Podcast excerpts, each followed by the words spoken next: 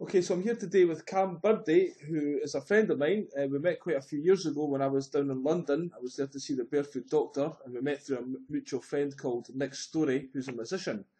And since then, we've kept in touch on Facebook, and um, I've kind of followed her. She's always been a bit of a spiritual person, and um, she's recently started um, pr- promoting herself on the internet with a new website and a new kind of career for helping people. So we're going to talk about about her background and what she's up to now. So, how are you doing today, Kam?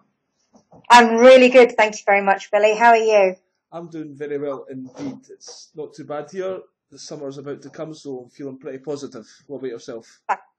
Yeah, well, we've had sunshine for about four days, having had very, very cold um, winter weather for so long. It's been a very hard winter in England, but the sun's been out, and just being connected to the sun raises everyone's spirit, I think. It does. It's amazing how much of a difference it can make and uh, the first few months I came to Turkey, I just felt kind of lots of stress and pressure come off me just with that injection of sunshine.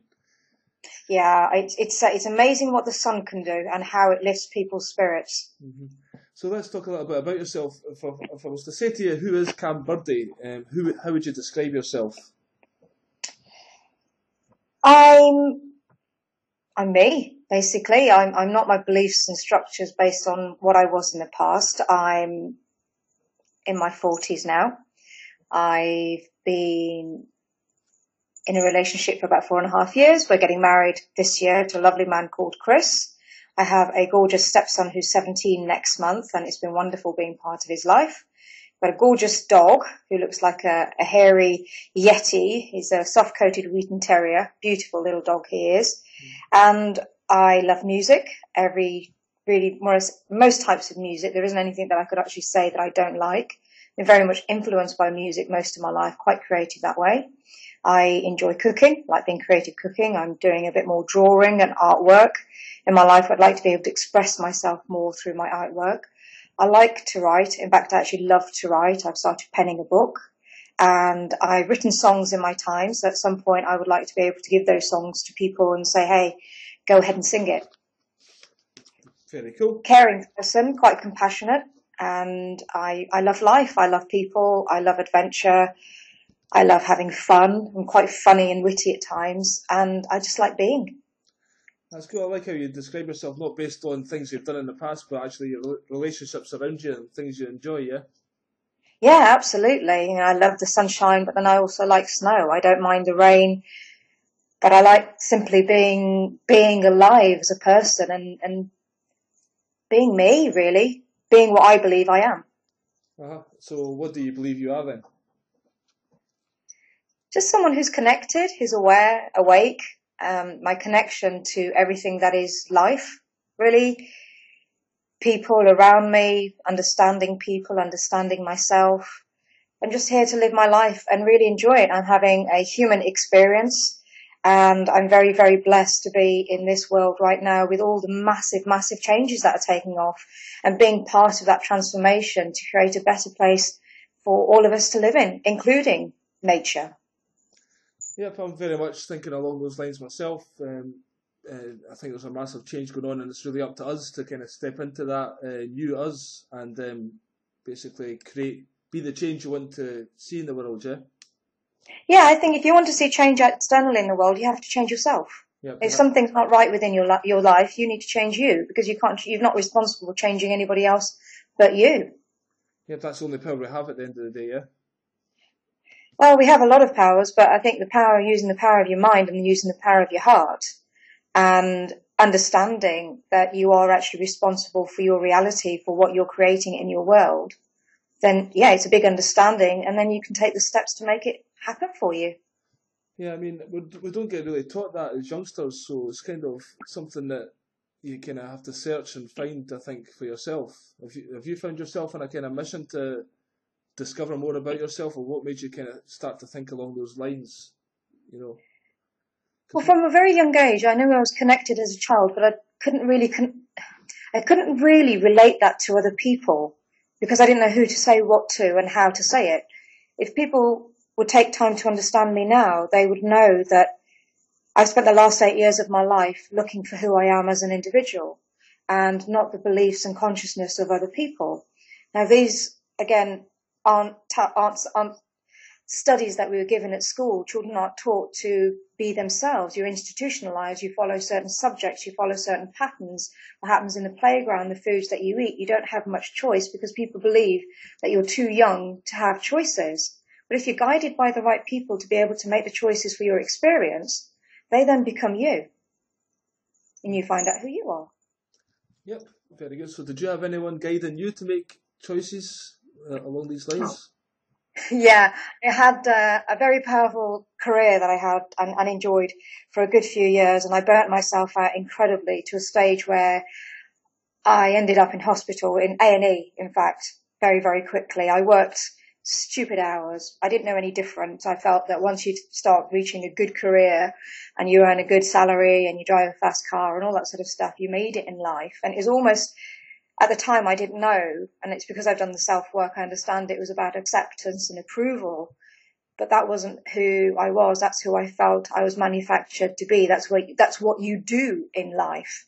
So unfortunately, eight years ago, I became very, very ill and ended up in A&E. And I was in a hospital for three weeks where they wouldn't diagnose anything. And they doped me up with morphine. I was still sitting in a hospital bed doing interviews and doing my emails and all that sort of stuff for the company that I was working with, having no idea whether I was going to get out of there or not. So when I wasn't doped up on morphine, which was way too easily available, um, I was working and trying to understand why am I in this place until one day I actually woke up almost out of this daydream from not taking morphine for a couple of days and said, hold on, I need an operation because something's not right. And they'd already carried out certain surgery and eventually I discharged myself from the hospital and got myself into private healthcare and had confirmed that I had a cyst the size of a golf ball in one of my ovaries and it hemorrhaged. Mm. So I had surgery within 12, 14 hours and I was absolutely petrified because I was all on my own. Yeah. And that woke me up. yeah, so basically let's let's go back a bit further to, to to the stage where you got to that point and then we'll take it from there later on. So, can you tell us a little bit about your childhood? Because you said um, you're kind of got an Indian uh, family. It's a background. You're first generation. Your family uh, yeah. in England, and you said you're like a, a little bit of a toy boy growing up. And what was your life like growing up in England as a first generation Indian? I was very much in awe of life as I remember as a child. Everything was new. Everything was this wonderful, magical experience again, I just knew how to be a child, very much looking at life through the eyes of a child. And I idolized my brother, uh, the way I saw him. Well, you do, you look after your brother. That's how I was brought up. That's how in the Indian culture I was brought up and a lot of my relatives were brought up that the son is king. You know, you, you do respect him and you do everything you can for him. So therefore I wanted to be like him and I wanted to follow in his footsteps because that's what I believed was the best thing to do and being a girl was less favourable because the girl always stands two steps behind the boy. Hmm. I had a good childhood in that sense. I mean, I had a lot of fun. We did, um, we, we used to make up games and do things that kids normally did when they were young. We had school. I didn't like school. I was bullied at school by girls for being different because I didn't want to do girly things that they wanted to do. And I just wanted to find and be with people that I actually liked. Mm-hmm. And so you, said that the actions of females around you made you actually think that female being female was a sin in some way. Yeah, absolutely. Again, it's it's by doing the self work, I look back and reflect at myself and my actions as a child and behaviours, which resulted in me becoming, I guess, very ashamed of being a female. So you're born into an Indian culture where the man rules, and my mum, bless her, didn't have a lot of confidence and she had a lot of courage but not a lot of confidence. So you did everything that girls did. You became what you did what girls did. You behaved in the way girls did. You, you didn't talk up. You didn't stand up for yourself and you just became a subservient person. That's what I believed at that time. Mm-hmm. So do you think that was very much to do with the Indian culture that that you were in? I think it's very much to do with that. I've, I've met many people who have experienced that themselves, that you don't actually have your own voice. Because if your mother hasn't spoken out loud, how dare you speak out loud? You just put up with it and you continue to stay quiet. There are many women that I know still who are Indian and non-Indian who don't talk about what's going off in their life because they don't feel that they can ask for help.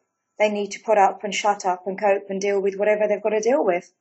Yeah. You're subservient. You do everything that you do for the male. You look after him. You wash, clean, and you do your job.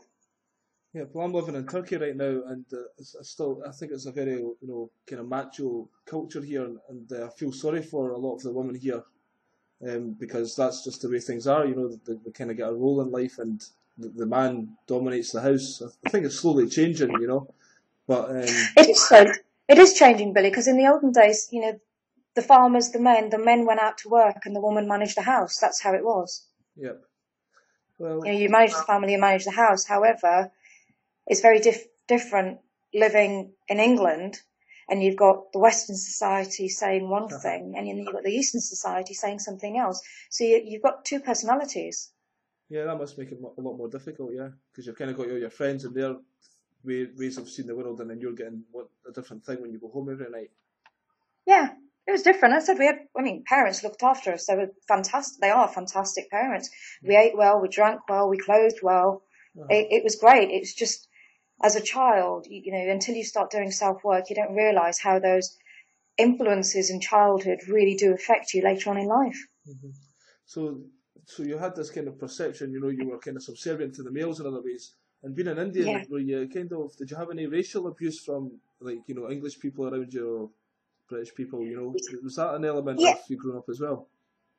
Yes, we did. It was, uh, again, it was interesting because you, when you're a child, you don't see yourself as different. Mm-hmm. And even now, I don't see myself as different. I don't see myself as a color. I'm a human being first. So as a child, when people are racially abusing you and calling you very unkind names, you then start questioning yourself and thinking that you are actually different, that you must be that person that people think you are. Because as a child, I was very much in a place where open hearted, you just love everybody. And still now, I'm very much, I still will love everybody you know, I'm not what people want me to be and I never can be that person. But in childhood, getting racial abuse and seeing people around you getting racial abuse, it was, it was horrible. It really was horrible. Yeah. Do you think times have changed? And which part of England were you actually brought up? Brought up was it was it like a big influx of uh, Indian people there, or were you a minority, like very small minority? You know?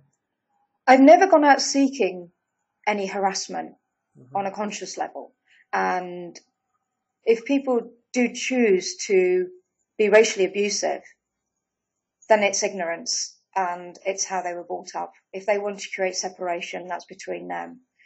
But even within your own cultures, people don't talk to each other. Mm-hmm. They, they, you know, there is there is a prejudice. There's an underlying prejudice. You look at caste systems. You're all effectively the same color, but people still have a caste system against each other. So mm-hmm. it's going to continue whichever way it's going to continue. But it's knowing whether you're going to allow it to affect you or not. And nowadays, I think it's more openly accepted that we are actually one race. We're humans first. And to raise that awareness is very, very important. Yeah, I think it's uh, uh, yeah, just the way the world was in those days. Maybe you know, Britain was a predominantly white culture, and then a kind of influx of other cultures came in. It took a bit of time to adapt, and then eventually they kind of realised that we are all the same. You know underneath? Yeah, absolutely. Many years ago, I, I spoke to a chap um, who was from Ireland. This is going back about 16 years. And he said to me, you know what, I left my, my village in Ireland and I came to London. He said, oh my God, there's people who are non-white. He said, I was so shocked. I didn't know this existed. yeah. And this is going back only about 16 years. Yeah. So if you've not been open to that and it's not been part of your reality, then there is going to be a difference. Mm-hmm. Yeah, so again, I was reading, uh, obviously, a bit of background to yourself on your website, and uh, one thing that you, you, mentioned on the website was um, you, you actually got into an abusive relationship. Was this based on the, the these things the racial, the racial, you know, slurs you were getting, and being a, an Indian girl? Was that affecting you in those days to like perceive the world a certain way, and get, did that make you get into this relationship where you were abused? You know, as, as if you were like almost had that victim mentality. The relationship happened when I had split up from another relationship and I needed to get away.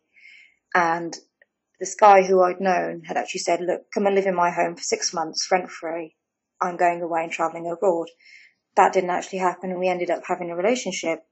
And I came from being a very, very independent, strong, confident young lady to at the end of it became incredibly subservient and very much controlled. When you're in a relationship like that, it's very difficult for yourself to see outside it. You can't see what's actually going in because I had very little friends around me. I had very little family around me and I went to work and I came back home. The guy was incredibly charming and you know, still now he's he's a nice guy. He's taught me a heck of a lot in my life, and I sometimes think thing, these events do happen for your own personal growth and your own personal learning. And it was not necessarily anything to do with racism. I think it just was. It was a relationship, and no matter how much I loved him, his insecurities shone through me and he didn't like his insecurities and therefore didn't like me. If I was successful, he didn't want me to be successful. He couldn't control me and he was very much a control freak.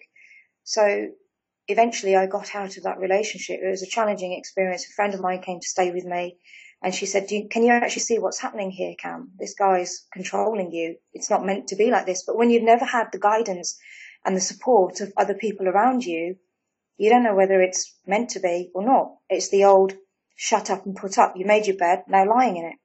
Mm-hmm. You know, being in a relationship with somebody who's non-Indian, well, who am I going to go and talk to? Did I really want to hear anyone saying to me, well, there you go, mixed relationships don't work? Yeah. No. So I continued and continued until eventually I left the relationship and I left him and I learned a heck of a lot in that relationship. I learned all about cooking. I learned all about gardening. I learned how to respect myself more. I learned how to love myself more and I learned how to heal myself as well. Yeah. I mean, I personally think, uh, you know, these relationships happen for a reason and uh, to make you stronger ultimately. And um, that seems to be what's happened in that case. Yeah. Absolutely. Became much stronger. Again, for a while, I was very angry because I became incredibly subservient. And if it wasn't that for that guy, I wouldn't have had the career that I had in construction. I mean, he said to me, you will never earn X amount of money. You will never drive a sports car. You will never live in a house like this. And I, and I looked at him, I thought, you watch me. and within six months, I'd done it. So that was a kind of you huge know, motivation then to kind of prove yourself um, to yeah. him, basically. Yeah, so he was a great teacher. He was a great teacher. So in that, then you've basically got the successful job and everything, and then is that when you ended up in hospital after doing that at a high level because you were maybe doing it for the wrong reasons and just pushing yourself to the maximum? Was that kind of the the cyst was caused by the stress factor? Do you think? It was very much caused by the stress factor. It was very much caused by me not actually looking at myself and, and, and loving myself and being aware of what was happening within my body.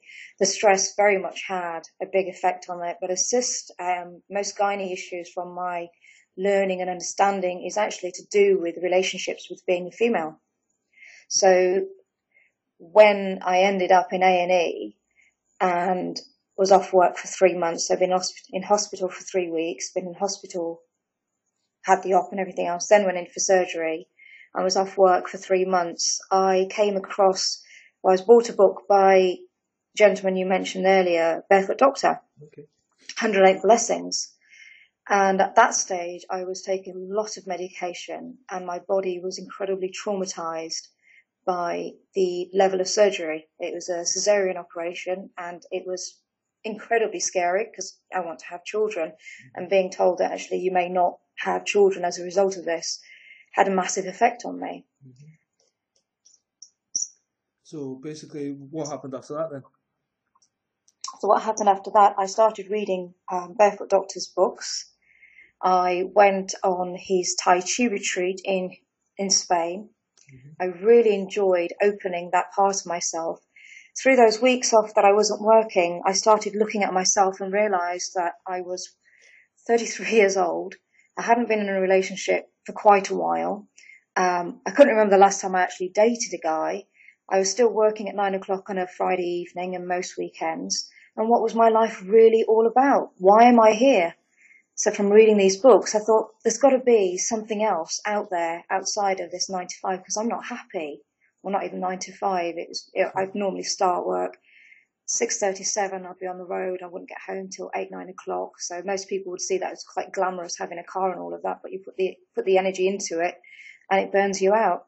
So when I went to the Tai Chi retreat out there in, in Spain, I had a massive, massive experience of discovering more about me from the medication I was taking 24 tablets a day and a TENS machine to having just six tablets a day by the end of the week.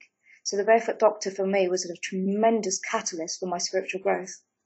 Yeah, that's really cool. So basically, that, that got you open to the, the field of spirituality then?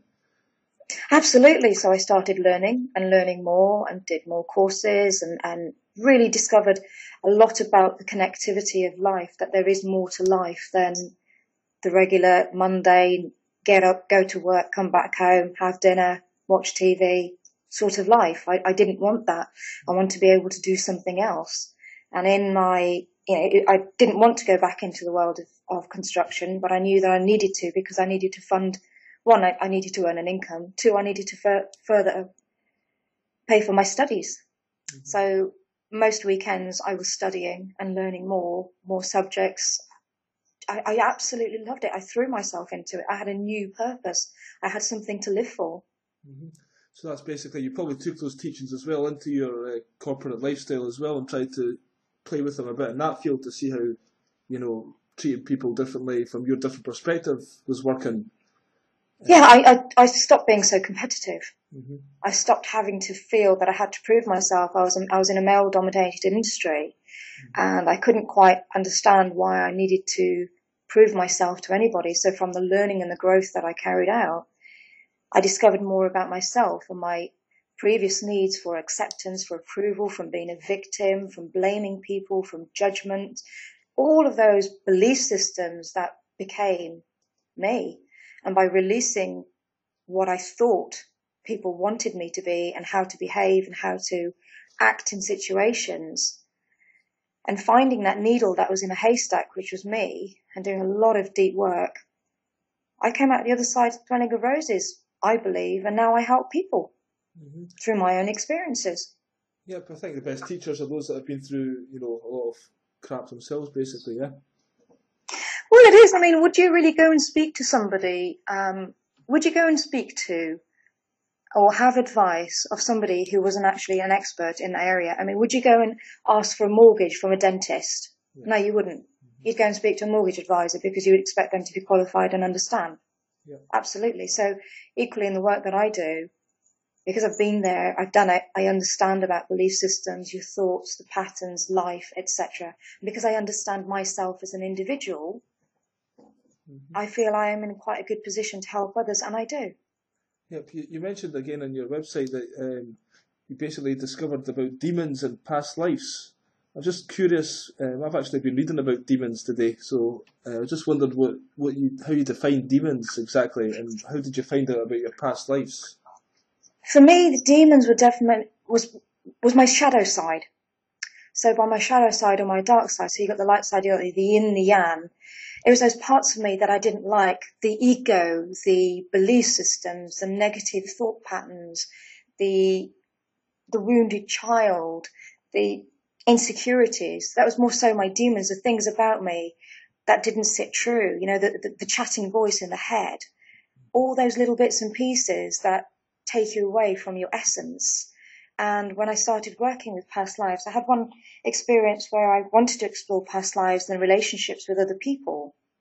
And from there, I started into, when I started working in my shamanic work and learning more about past lives and reading books by Dr. Brian Weiss, Many, Li- Many Lives, Many Masters, and also my experience at Stansted College, which is the Arthur Findlay College in Stansted. It's a school of psychic studies.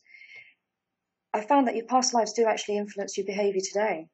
So through the shamanic journeying, I wanted to heal the relationships that I have with people in my life today. So with families and experience and learn what my connections were, firstly through curiosity, but when I realized that I could actually heal those past lives and take away the lessons and the learnings and not bring them into this life, I found that my relationship with people became a lot more easier. They're more present. They weren't based on past lives. Because I do believe your past lives do do influence this behavior. And being born into the Indian culture, we do believe in reincarnation. Well, you know, I'm actually I've got goosebumps when you're talking just now because I talked to a psychic uh, recently who mentioned a relationship that I was uh, in recently and said it was based on a past life experience, and the only way for it to get better was to actually walk away from that person, and then in the next life or something that will continue and it'll, it'll work out better because she has a like a particular lesson to learn, and so have I in this life, you know. But you're saying there's actually a way to heal that in this life, so that it don't need to continue to the next life. Is that right? Well, this is what I do with my work. You know, with other people, it's up to them. These are all my my relationships based on me. Mm-hmm. So, the the we talked about the abusive relationship with a chap that I was in a relationship with, when I actually did some past life work, he was my father in a previous life. Okay. And he punished me and he still, we still carried mm-hmm. the energy of what happened in that past life into this life, which is why I became, I believe, so subservient. Yep. And he became so controlling because in a previous life he was my father. Mm-hmm. And then I looked at relationships with siblings and parents and friends and people around me. And by going into those past lives through shamanic journeying, I have healed them. Hmm. And I teach people how to heal them because there's no point carrying that trauma back. Because in shamanism, everything is happening. If you're still carrying a trauma, if, if something has happened in your life and it still brings out some sort of emotional experience for you, you are still carrying that trauma and that trauma is still live somewhere in the ether. Everything is energy. So hmm. why carry that trauma? Why not heal it? Yeah, very interesting. So basically, you got to the stage in your life where you were um, you know, getting more and more spiritually aware. And you, did you get to the stage where you got a kind of calling that you thought, okay, I'm cured, I need to help others do this? What made you kind of go out of this construction world that we're into where you're where you're heading now? I was just I was listening to a lot of people being so incredibly unhappy, incredibly stressed out. Really, when I was in that mm. place before, trying to find something, and the more I opened up spiritually, the more I discovered that there is more to life. And you're not here just for the nine to five. You're here and you have a purpose and everyone has a purpose. And when I discovered this was my purpose to help people awaken, transform, or feel happier, then I carried on learning even more. And I thought, this is what I want to be doing full time. This is what I believe in. You know, if I'd went back into construction now, I'd be so unhappy. I'd be so, so unhappy because I listened to my heart and I listen to my soul. And when I'm doing my work now, I have so much joy. The rewards are listening and reading testimonials when people's faces, they come in to see me or we work on Skype or over the phone and their voice just completely changes at the end of the conversation or the end of our sessions. You know that you've done some transformational work. That's so much more rewarding than driving around, meeting people, creating business for other companies. I'd rather help people. Yep, I think if everyone had the kind of uh, you know service to others based attitude, the world would be a far better place. You know. So you're doing. Uh, I was listening to a Billy Connolly interview today, and he basically got asked what he wants for his children, and he says that, they find what they want to do and then do it. You know. So you're in the process of doing it, and that's what I admire about you. You're taking that step. You know. Um, well, it's been I've been wanting to do it for a very, very long time, and you've got to sometimes remember it's all about timing. All the pieces of the jigsaw puzzle have to fit into place, and sometimes you need all the tools as well. So I've done that. I'm still on the path of learning and growing. And in whatever period of time, another layer of, you know, my outer layer of skin, something will be exposed that needs to be healed, I'm sure. Mm-hmm. Yep. It's a continuous journey. It's a continuous learning. Yeah. Even as you're practicing, you're basically healing yourself all the time as well as you're helping others. You know, that's making you feel better and your energy is raising and then that goes out there to the universe at large, basically.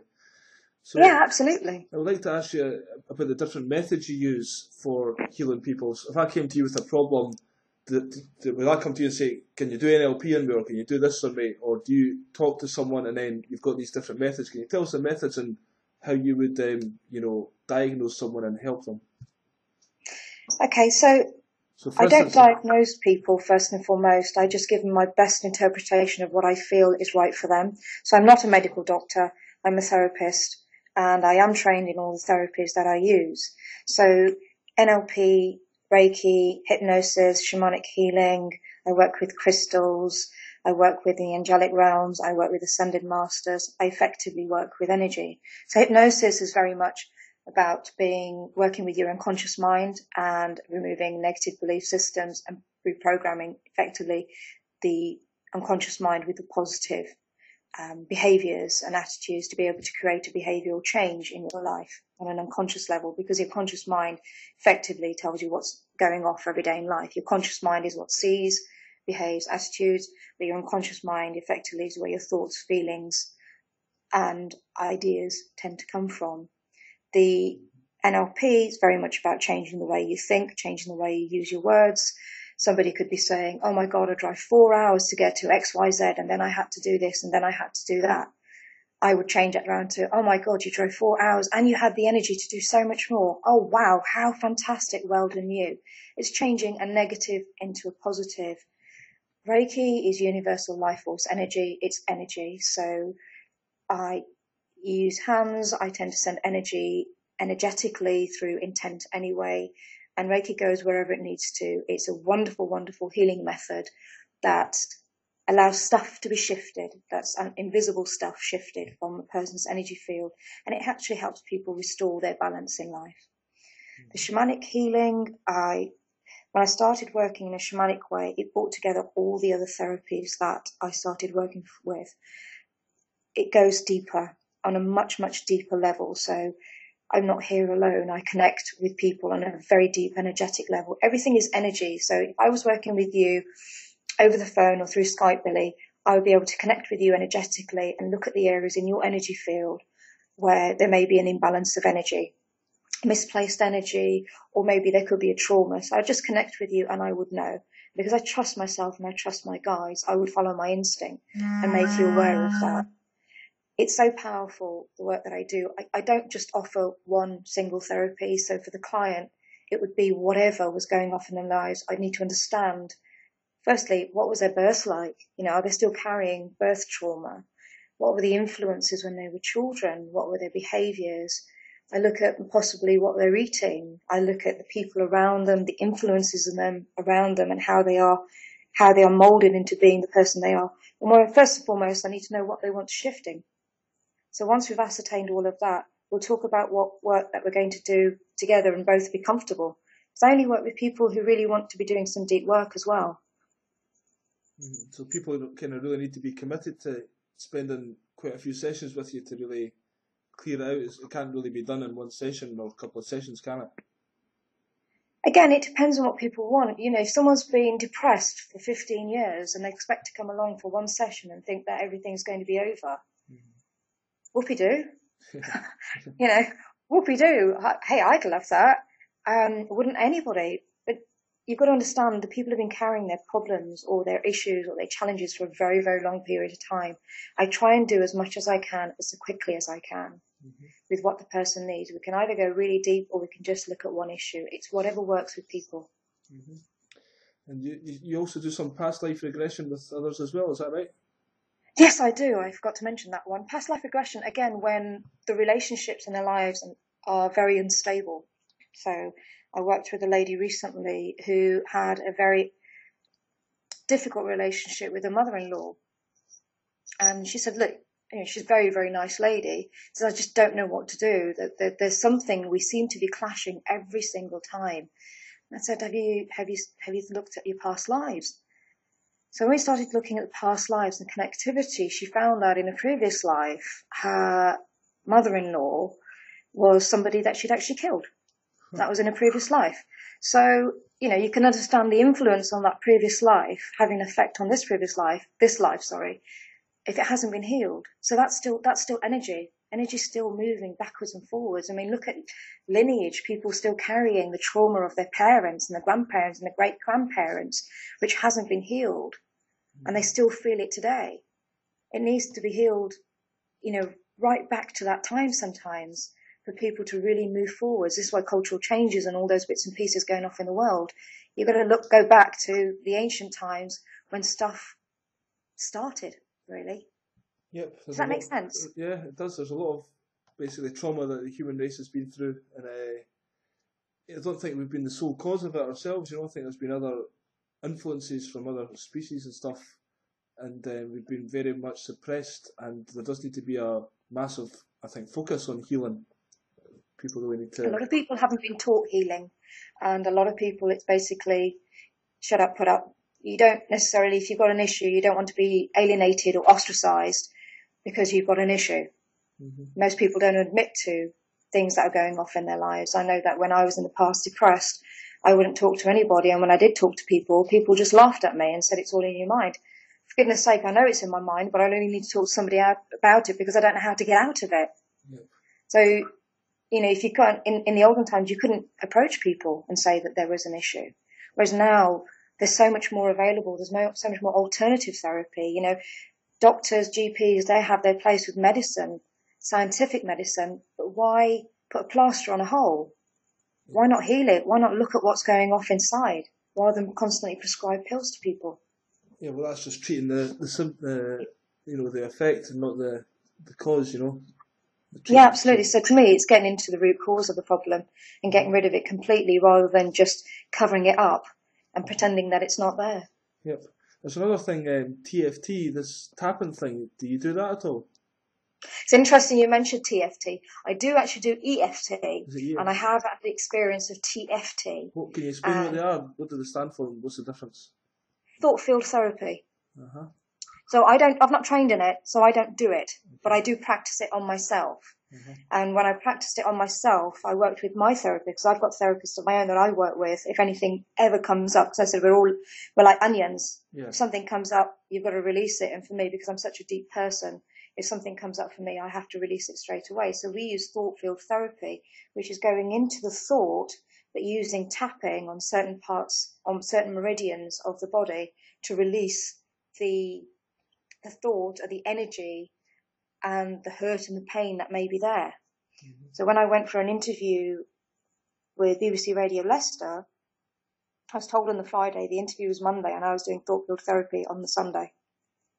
Uh-huh. And I connected with that and I released all the stuff that was associated with me going for an interview. Yeah, so you're much more effective because that, that energy pattern had been dispersed kind of thing. Yeah, absolutely. Again, everything's energy and people can't see what's going off emotionally. You can't see emotions. No one can see emotions. You can, you know, you can feel them. They come out physically in your body. The stuff that's going off within you internally. You know, people have belly aches or something's hurting, and you know, people in the tummy area has a solar plexus. That where we where we hold our power. It's where we hold our emotions. So if there are issues within that area, there's obviously some emotional stuff going off there. And with thought field therapy and other therapies, the energy work that I do, we can get down to the bottom of that stuff and just get it all eradicated. Mm-hmm. So but until it comes up, it's not going to come up. You know, until there's a reason for it to come up, you don't know it's there. Mm-hmm. Another thing you, you, you mentioned you went through quite a stressful time as well, but you, you also help people with stress, yeah? Yeah, I do actually.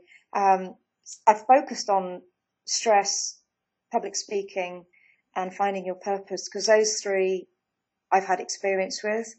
I understand quite a lot about and I think they're three that are very, very important in life.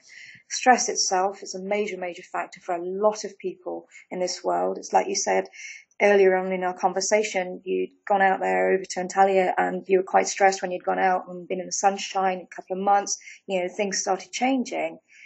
Stress is not something that you can buy off a supermarket shelf stress happens.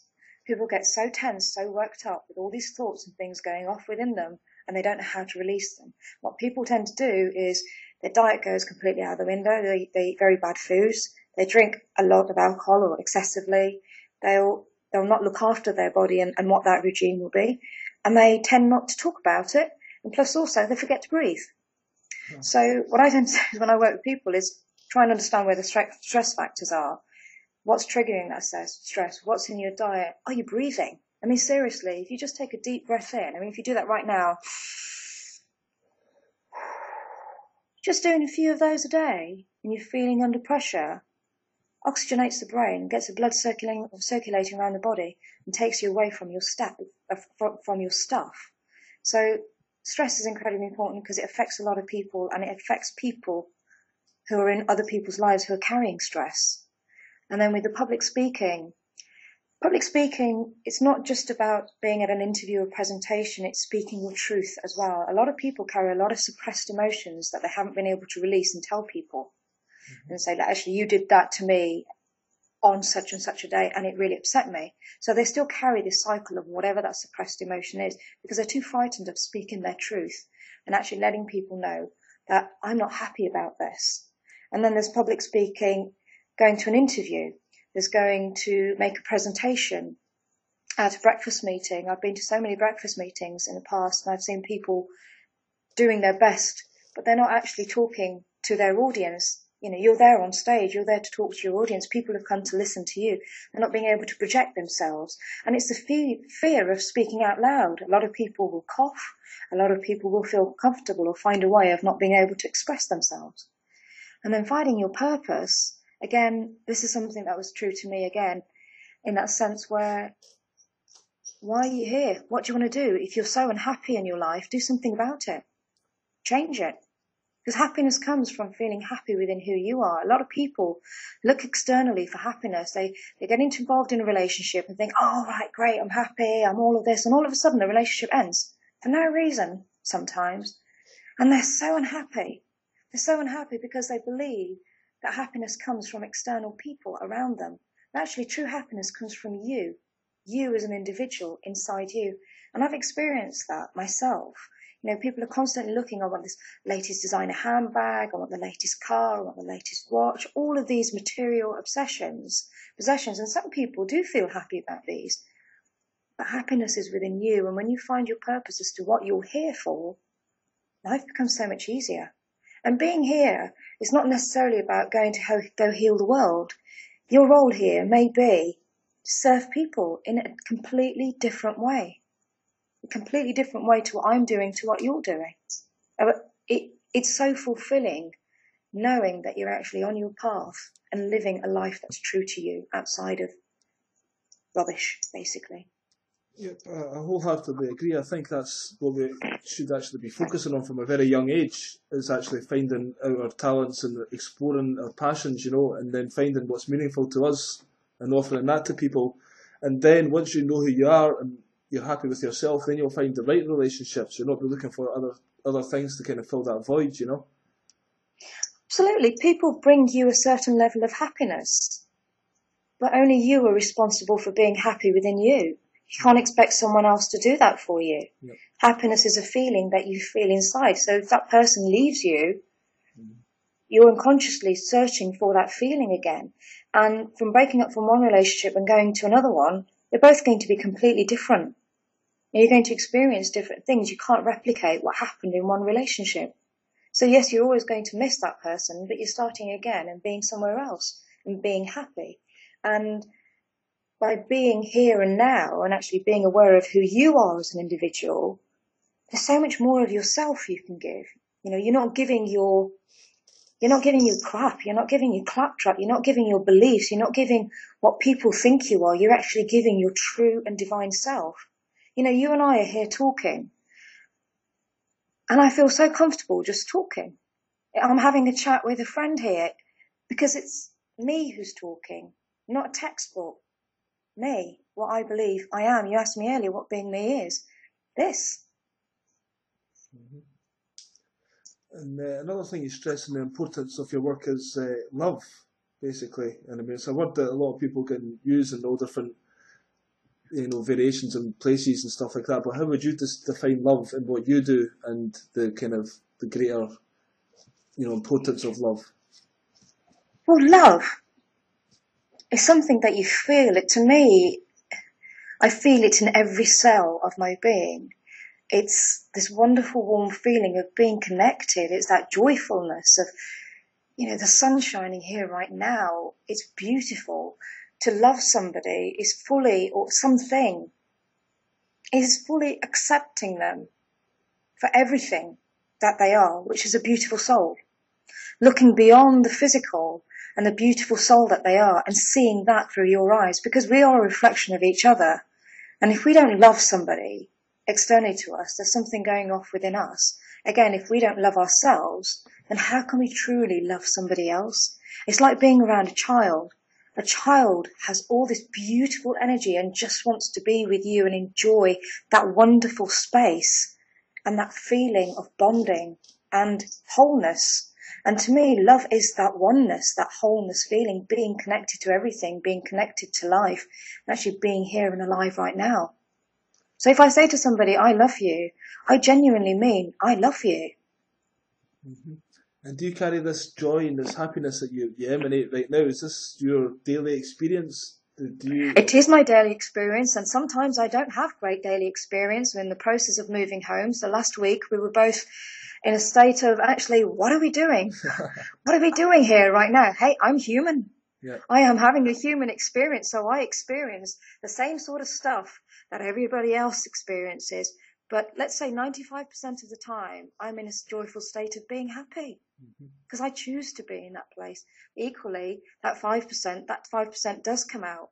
And I'm not in a place where I'm feeling completely connected because there's too much going off around me. So it's remembering to step back and being centered. You know, it's managing other people's stress and other people's emotions. I'm responsible for myself. So it's how I react to other people's actions towards me. Yep. And as you say, sometimes taking a bit of time out and just even meditating for five or ten minutes, um, you know, kind of establishes that base within yourself that you can come back to when you do feel stressed. You kind of notice things. Okay, time to chill out a bit. Oh, absolutely, absolutely. Just step back. You know, five, ten minutes, even two minute meditation. I learned that from Barefoot Doctor. Actually, the two minute meditation. You just step out of yourself, two minutes, step back, take a deep breath in, and plenty of deep breaths in, and just regain your breathing and come back into your center, into your core, back into your heart, and everything looks so different. Mm-hmm. You know, sometimes in life, we've got so many different influences going off at the same time that people don't know which way to turn. Yep. And I sometimes say, just go within and then come back and breathe. That's very good advice. Mm-hmm. So, people, um, you've just recently launched your new website, yeah? So, have you been doing your healing work for a while and now you're kind of stepping it up a level or? Yes, I have been. I've been doing this for about five years now. Because I noticed all the um, great, um, you know, what do they call them on, on your website, the comments about testimonials. Testimonials, yeah, yeah. yeah and a lot of people very happy with what, what you've been doing, but you've just been doing that privately, or you? What's the, the deal with the website? Are you setting up a new office, or are you taking it a stage further, or what? I'm taking it all a stage further. I used to be do it, I used to do it part time. Uh-huh. So I've launched it to do full time and fully embrace the work that I do. You know, it's been a massive transition from being in a career for 13 years to actually taking this on fully. Yeah. Not necessarily knowing which step to take, apart from following my heart and intuition and taking the step that works right for me. This is what I fully passionately believe in. Mm-hmm. And I work with people over the phone, I work over Skype, or I work from my centre. It's the work that I do, it's so flexible that I work around people. It's easy. And on your website, you offer people a initial free consultation for 30 minutes, I think, yeah? Yes, I do. And what, what would you do? Just have a chat with somebody in that case, and um, what would you offer them in that, that 30 minutes? In that 30 minutes, actually understanding the person, you know, what, what are your issues? What's, what's going off? What do you want, what do we want to work on? And getting a better understanding and, and actually getting them into a place of being quite centered, getting them to do some breathing, getting them back and relaxed to where they are, and encouraging them to say, it's okay, we're going to get through this. You've, you've taken the first step to make the phone call in the first place. So first, as I say to many of my clients, that you've taken the step to call me, you're halfway there to the process of healing or moving forwards. And then we establish what needs to be worked on and, and how many sessions we're going to work through. And then we start a session soon after. So it's understanding, giving them some techniques, building the rapport and building the trust. Because, you know, I'm working with some people at a very, very deep level and there's got some seriously personal stuff going off here. So they've got to be able to establish a rapport with me and that trust. So the 30 minutes establishes that. Yeah, that's good. Sometimes um, maybe there's, it's not necessarily a, anything against you, but that person doesn't connect with you per se, but somebody else will. So that's good that you offer that to allow people to to feel into you a wee bit as well because they're going to open themselves up to you essentially yeah yeah absolutely i mean the idea of having different therapies is there's different therapies for different things there's no i don't believe through my own learning and my growth just one thing was not enough for me. I needed to learn different things and use different experiences and different modalities of therapies. And if there's something that I can't help people with, I will refer them to somebody else quite easily. I'm not the be all and end all of anything. I'm just another person who's come along, who's had an interesting experience in life, training some really amazing therapies. And through my testimonials, you'll notice that a lot of people have had some pretty good transformational work carried out for them. Yep, definitely. It's been an absolute pleasure talking to you, Kam. Is there anything else you would like to say um, before we wrap it up? I'd just like to say thank, thank you very much, Billy. I really do appreciate your time and to be able to speak with you today. Um, people want to contact me, they can find me through my website, which is www.kambirdee.com. Um, and on there, I've got all my contact details. And please don't be frightened to give me a call. I'm, I'm pretty easygoing. People pick up the phone most times and just say, "Hey, I just want to chat." Yep, I would certainly um, recommend people give you a call. I've enjoyed talking to you a lot, and um, I wish you all the best. Maybe we can catch up a bit more, maybe a year down the line, and find out how it's been going for you. Absolutely. Thank you ever so much again, Billy. I know it's going to be a tremendous success because this is the direction that I keep being guided to. There's no way running backwards any anymore for me. This is my truth and this is my path, and I walk my path with joy. Awesome. well, best luck, Kam. Take care. I'll see you around. Thanks, Billy. No worries. Bye bye. Bye now. Bye.